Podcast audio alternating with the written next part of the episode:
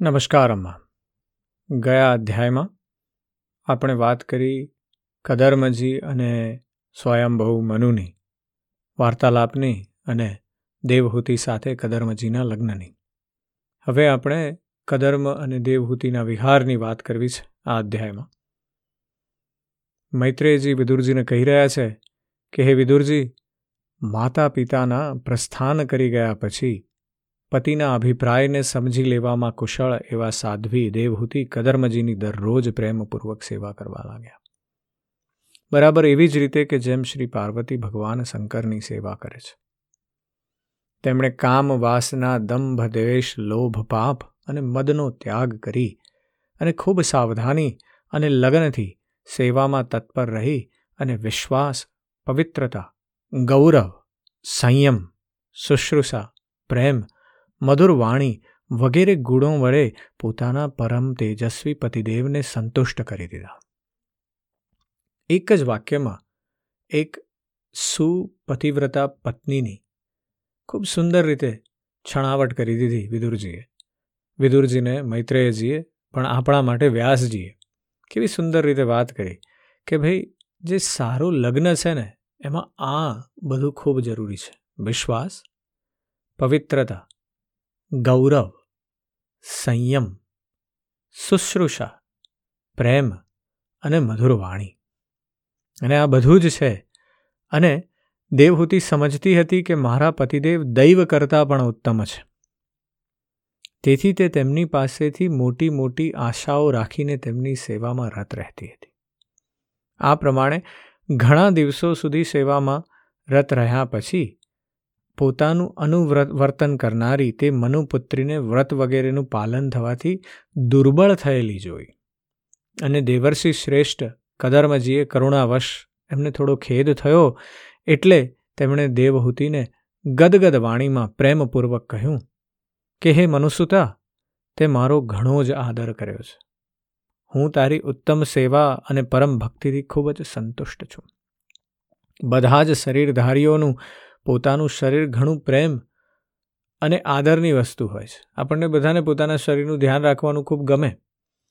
પણ તે મારી સેવા આગળ તેના ક્ષીણ થવાની પણ કોઈ પરવા કરી નથી. અને આ તો એકદમ સુંદર યુવતી હતી, જેને જોઈ અને ગાંધર્વ પણ મોહિત થઈ ગયા હતા. અને એ કહે છે કે તે તારી પોતાની જાતની પણ કાળજી રાખ્યા વગર મારી સેવા કરી છે. તેથી પોતાના ધર્મનું પાલન કરતા રહેવાથી મને તપ, સમાધિ, ઉપાસના અને યોગ થકી ભયમુક્ત અને શોકરહિત ભગવદ પ્રસાદ સ્વરૂપ જે વિભૂતિઓ પ્રાપ્ત થઈ છે, તેના પર મારી સેવાના કારણના પ્રભાવે હવે તારો પણ તારો પણ અધિકાર થઈ ગયો છે.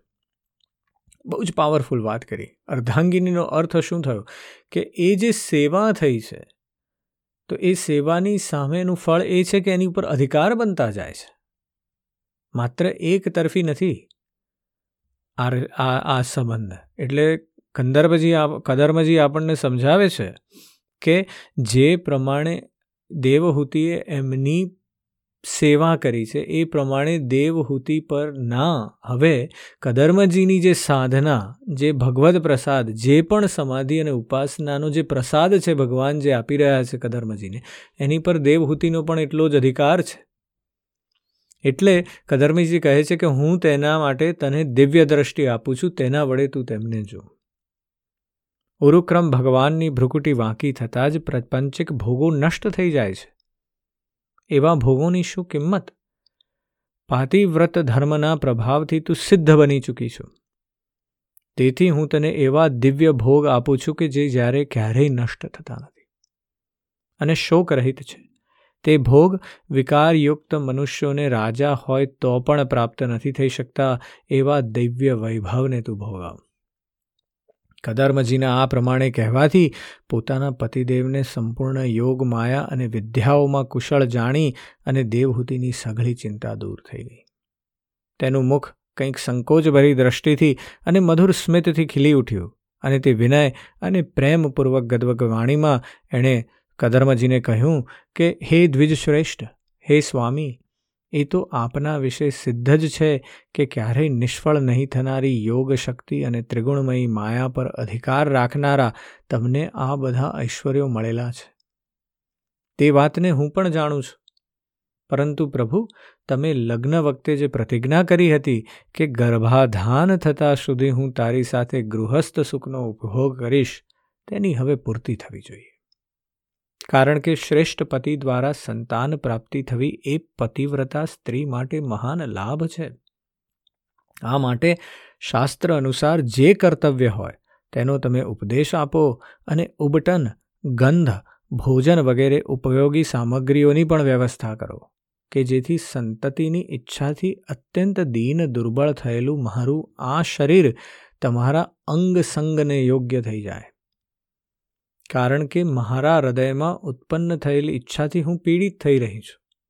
તેથી સ્વામી, મારી આ ઈચ્છા પૂર્ણ કરો અને આ કાર્ય માટે એક યોગ્ય ભવન તૈયાર થઈ જાય, તેનો પણ વિચાર કરો. હવે ગૃહસ્થાશ્રમની વાત છે, એટલે ગૃહસ્થાશ્રમમાં જે જરૂરી વસ્તુઓ છે, એની દેવહૂતિએ કદર્મજીને કેટલી સુંદર રીતે વાત કરી. કે જરૂર છે કપડાની, જરૂર છે ભોજનની, જરૂર છે મકાનની એ ત્રણેયની વ્યવસ્થા કરો જેથી ગૃહસ્થાશ્રમની શરૂઆત થઈ શકે. અત્યાર સુધી તો વનમાં રહી લીધું. પણ હવે શું? હવે જો તમે ગૃહસ્થાશ્રમની વાત કરો છો, તો આ બધું તૈયાર કરો. અને એટલે કદર્મ મુનિએ પોતાની પ્રિયાની ઈચ્છા પૂરી કરવા માટે તે જ સમયે યોગના પ્રભાવથી એક વિમાન રચ્યું, જે ઈચ્છા અનુસાર સર્વત્ર જઈ શકતું હતું. આપણે યાદ રાખવાનું છે કે કદર્મ મુનિની અંદર એટલા પ્રભાવકારી છે કે એ શ્રી હરિને પણ બોલાવી શકે છે. અને શ્રીહરિને પામી શકે છે. એટલે શ્રીહરિને પામવાના એમના ચરણોમાં રહી શકે છે એવા કદર્મ પ્રજાપતિ છે. તો એ કદર્મ પ્રજાપતિ માટે વિમાન રચવું કંઈ બહુ મોટી વાત નથી. અને આ વિમાન બધા પ્રકારના ઇષ્ટ, ભોગ, સુખો પ્રદાન કરનારું અત્યંત સુંદર, સર્વ પ્રકારના રત્નોથી યુક્ત અને બધી સંપત્તિઓથી ઉત્તરોત્તર વૃદ્ધિથી સંપન્ન અને મણિમય સ્તંભો વડે સુશોભિત હતું. તે બધી જ ઋતુઓમાં સુખદાયક હતું અને તેમાં જ્યાં ને ત્યાં બધા પ્રકારની દિવ્ય સામગ્રીઓ રાખેલી હતી. તથા તેને ચિત્ર વિચિત્ર રેશમી ધજા પતાકાઓથી ખૂબ સજાવવામાં આવ્યું હતું. જેમના પર ભ્રમરા મધુર ગુંજાવર કરી રહ્યા હતા, એવા રંગબેરંગી પુષ્પોની માળાઓથી તથા અનેકવિધ સુતરાઓ અને રેશમી વસ્ત્રોથી તે અત્યંત શોભાયમાન થઈ રહ્યું હતું. એકના ઉપર એક બનાવેલા ઓરડાઓમાં અનગ અનગ મૂકેલી શૈયાઓ, પલંગ, પંખા અને આસનો વડે ઘણું સુંદર જણાતું હતું. બધી બાજુ દિવાલોમાં કરેલી શિલ્પ રચનાથી તેની શોભા અપૂર્વ બની રહેલી હતી. એમાં પન્નાની બનાવેલી ફરસ હતી અને જુદી જુદી વેદીઓ બનાવવામાં, એટલે કે બેઠકો બનાવવામાં આવેલી હતી. ડેલીઓ પણ સુંદર મજાની રત્ન જડિત હતી. હીરાના કમાડ હતા તથા ઇન્દ્રનીલ મણીના શિખરો પર સોનાના કળશ મૂકેલા હતા. તેને હીરાની દિવાલોમાં શ્રેષ્ઠ લાલ રત્નો જડેલા હતા. એ એવા જણાઈ આવતા હતા કે જાણે વિમાનની આંખ હોય તથા તેને રંગબેરંગી ચંદરવા અને કિંમતી સોનેરી તોરણોથી સજાવવામાં આવ્યું હતું. તે વિમાનમાં જ્યાં ને ત્યાં કૃત્રિમ હંસ, કબૂતર વગેરે પક્ષીઓ બનાવવામાં આવ્યા હતા, કે જે બિલકુલ સજીવ જેવા જણાતા હતા. તેમને પોતાના સજાતીય સમજીને ઘણા બધા હંસો અને કબૂતરો તેમની પાસે બેસી બેસીને પોતાની બોલી બોલતા હતા. તેમાં સુવિધા અનુસાર ક્રીડાસ્થળ, શયનગૃહ, બેઠકો, આંગણું, ચોક વગેરે બનાવવામાં આવ્યા હતા, જે બધાને કારણે તે વિમાન સ્વયં કધર્મજીને પણ આશ્ચર્યચકિત કરી રહ્યું હતું. આવા સુંદર ભવનને પણ જ્યારે દેવહૂતિએ અતિ પ્રસન્ન ચિત્તે જોયું નહીં, ત્યારે બધાના આંતરિક ભાવને પારખી લેનારા કદર્મજીએ પોતે જ કહ્યું, હે ભીરું તું આ બિંદુ સરોવરમાં સ્નાન કરી અને વિમાન પર ચડી જા. આ વિષ્ણુ ભગવાને રચેલું તીર્થ છે. મનુષ્યોની બધી જ કામનાઓને એ પૂર્ણ તૃપ્તિ કરાવનારું છે. કમલ લોચના દેવહૂતિએ પોતાના પતિની વાત માની લીધી અને સરસ્વતીના પવિત્ર જળથી ભરેલા તે સરોવરમાં પ્રવેશ કર્યો. તે સમયે તેણે ઘણી મેલી સાડી પહેરેલી હતી. તેના માથાના વાળની જટા બની ગઈ હતી. શરીર પર મેલ જામી ગયો હતો તથા વક્ષસ્થળ કાંતિહીન થઈ ગયું હતું.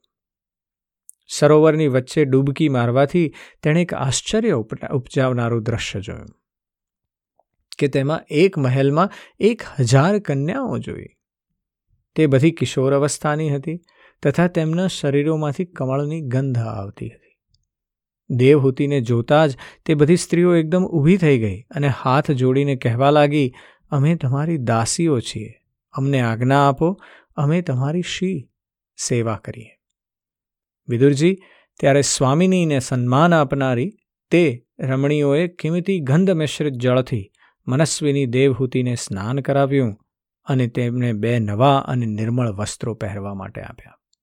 પછી તેમણે ઘણા મૂલ્યવાન, ઘણા સુંદર અને તેજોમય આભૂષણો સર્વગુણ સંપન્ન ભોજન અને પીવા માટે અમૃતતુલ્ય આસવ પ્રસ્તુત કર્યા.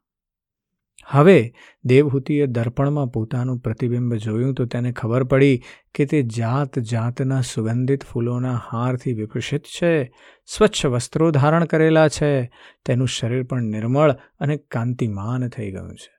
તથા તે કન્યાઓએ ઘણા આદરપૂર્વક તેનો માંગલિક શૃંગાર કરેલો છે. એને માથા સહિત અભ્યંગ સ્નાન કરાવવામાં આવ્યું હતું. અભ્યંગ સ્નાન એટલે શું? કે એ એવું સ્નાન છે જેની અંદર તમને પહેલાં પૂર્ણ સૂર આખા શરીર પર મસાજ કરવામાં આવે.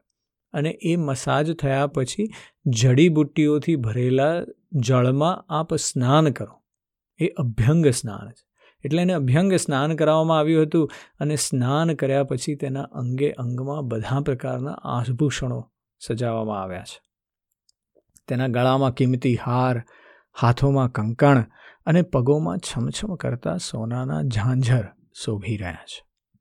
કમરમાં પહેરેલી સોનાની રત્નજડિત કડી, કઠી મેકલાથી, કિંમતી મણીઓના હારથી અને અંગે અંગમાં લગાડેલા કુમકુમ વગેરે મંગળ દ્રવ્યોથી તેની શોભા અપૂર્વ બની રહી છે. તેનું મુખ સુંદર દંતપંક્તિ મનોહર ભવા અને કમળકળી સાથે સ્પર્ધા કરી રહેલા પ્રેમ કટાક્ષમય નેત્રો અને શ્યામ કેશાવલીથી ઘણું જ સુંદર જણાઈ આવે છે.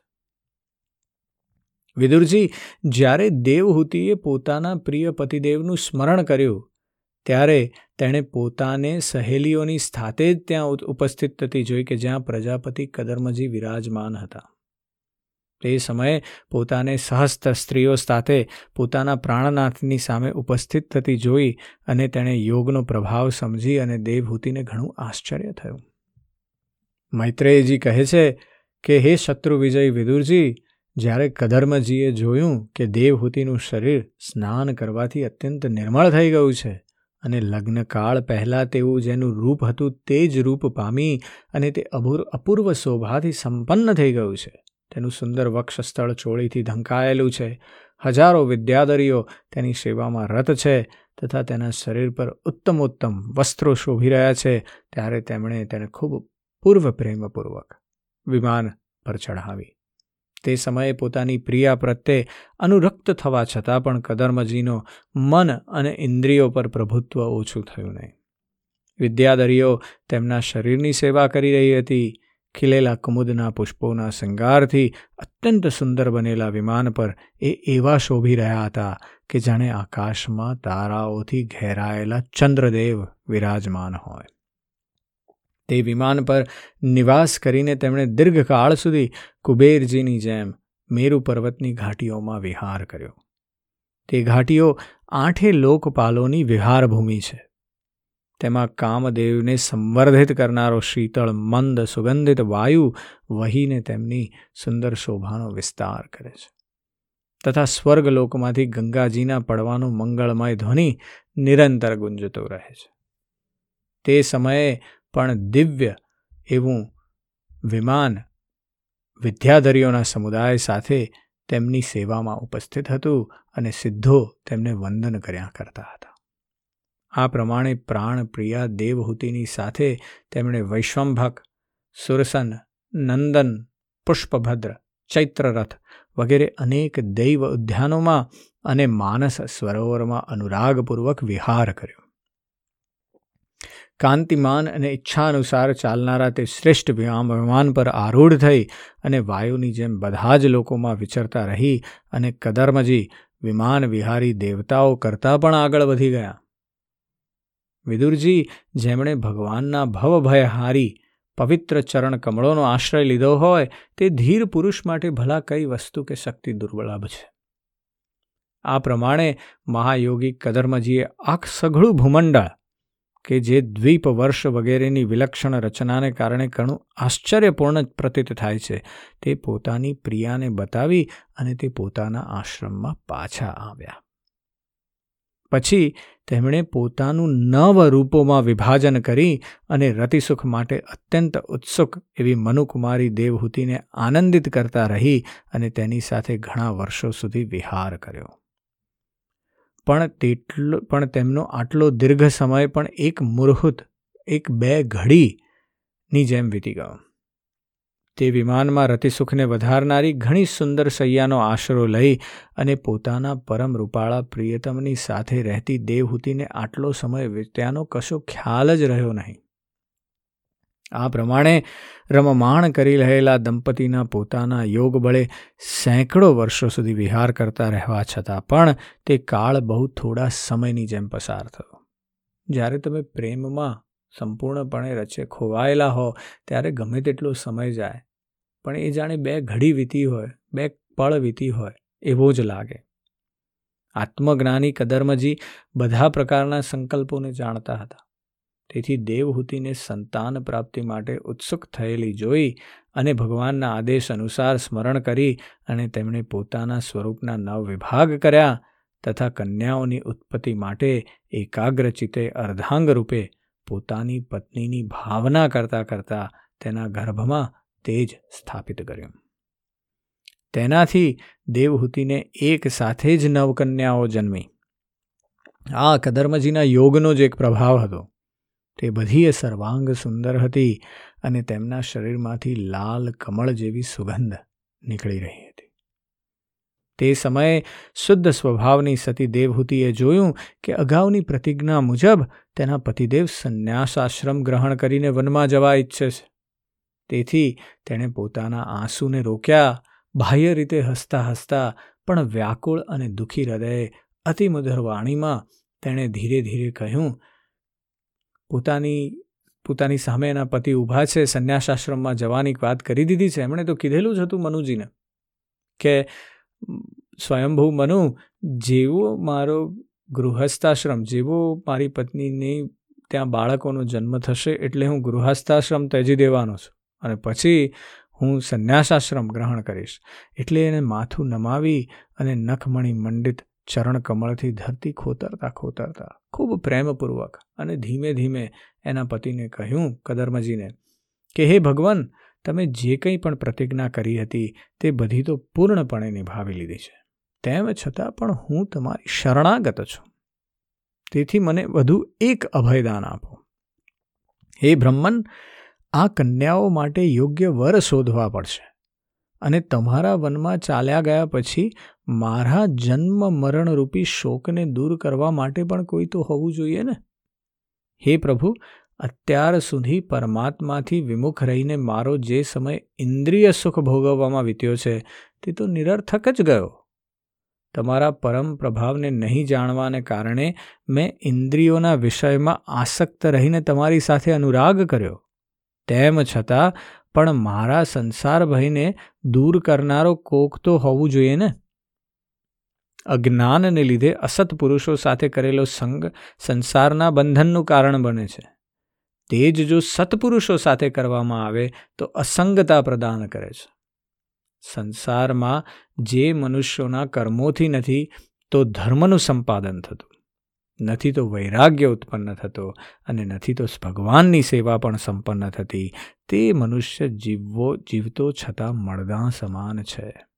વ્યાસજીએ ખૂબ સુંદર વાત કરી દીધી અહીંયા આપણને કે જે મનુષ્ય એવા કર્મો કરે છે કે જેનાથી ધર્મનું પણ સંપાદન થતું નથી, જેનાથી કોઈ વૈરાગ્ય ઉત્પન્ન થતું નથી અથવા જેનાથી ભગવાનની કોઈ સેવા સંપન્ન થતી નથી. એ કામ ધાર્મિક છે જ નહીં. એ કામ પુરુષાર્થ તરફનું છે જ નહીં. એ કર્મથી કોઈ પ્રકારનું, કોઈ પ્રકારની કોઈ ઉત્પત્તિ થતી જ નથી. એ માત્ર મળદા સમાન છે. ખરેખર હું ભગવાનની માયાથી ઘણી છેતરાઈ ગઈ છું. દેવહૂતિને જ્ઞાન થયું છે. એટલે તમારા જેવા મુક્તિદાતા પતિને પામીને પણ મેં સંસારના બંધનમાંથી છૂટવાની ઈચ્છા ન કરી. આવું કીધું દેવહૂતિએ, અને એટલે દેવહૂતિને હવે જ્ઞાન થયું છે કે મારા પતિ જઈ રહ્યા છે, પણ આવા અભૂતપૂર્વ એવા યોગી પુરુષને સાથે રહીને પણ હું સંસાર કામનામાં જ મગ્ન રહી. અને હું એ ભૂલી ગઈ કે મારી પાસે આમની સાથે આધ્યાત્મમાં જવાની કેટલી મોટી એક સંપત્તિ હતી, પણ એ પણ હું ગુમાવી રહી છું. એટલે દેવહૂતિ માંગણી કરે છે કે મને એક અભયદાન આપી દો. અને તમારા ગયા પછી મારી પુત્રીઓ અને મારું ધ્યાન રાખનારું કોઈ એક મળી જાય, તો આપ જઈ શકો છો. આવી વાત થઈ છે. એ વાતનો કદરમાં મુનિ શું જવાબ આપે છે એ આપણે આગલા અધ્યાયમાં સાંભળીશું. અત્યારે આટલું જ. જય શ્રી કૃષ્ણ.